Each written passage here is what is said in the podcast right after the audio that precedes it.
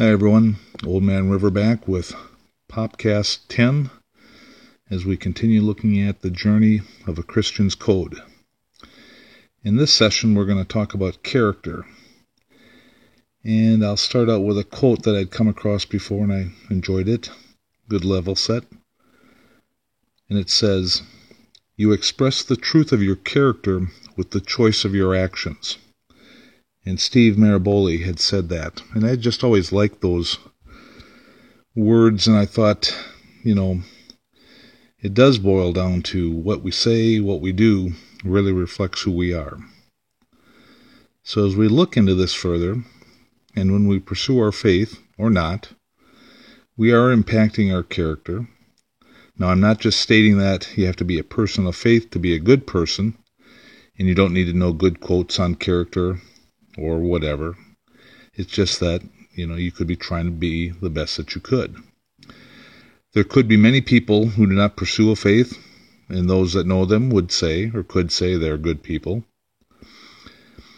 And that is then the challenge upon the Christian. What makes us different? What sets us apart? Our actions and words said reflect the character that we are known by, which become our reputation. And although it could be said that is true of everyone, I think nothing does more harm to turn off potential Christians is when we see some horrible or questionable actions taken by so called Christians. Now, good intentions are always a great start, but they may not get you too far. So, what should you do? One action that may help is to embrace principles for our life have them be seen as good expectations on yourself or whatever to help remind you of your desired actions.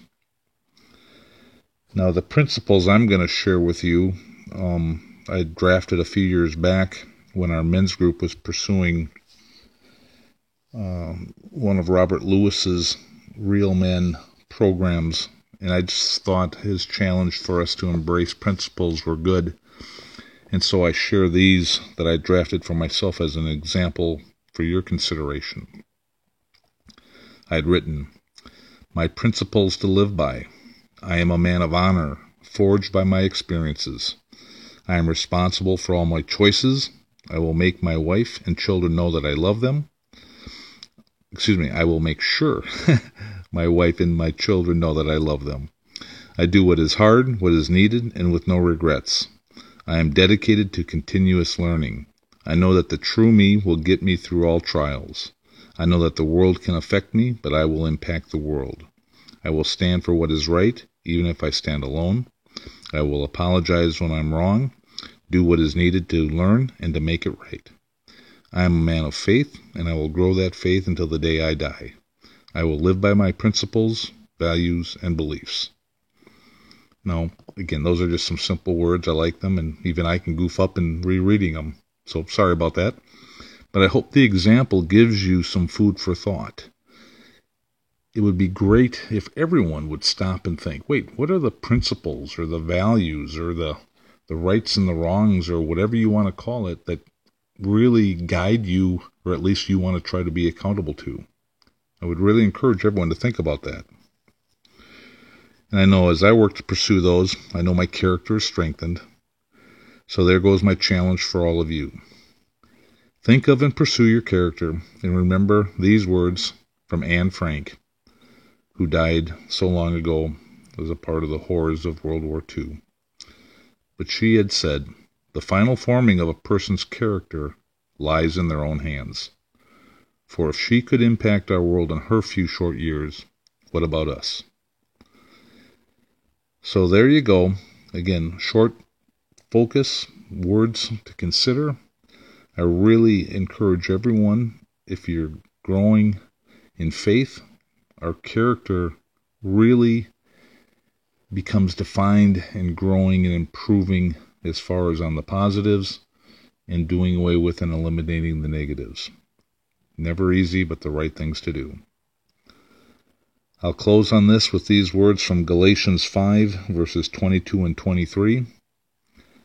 And it says, But the fruit of the Spirit is love, joy, peace, patience, kindness, goodness, faithfulness, gentleness, self control. against each of these things, there is no law. And there's the challenge. What do we embrace? What do we want to have as part of our character or be the defining aspects of it?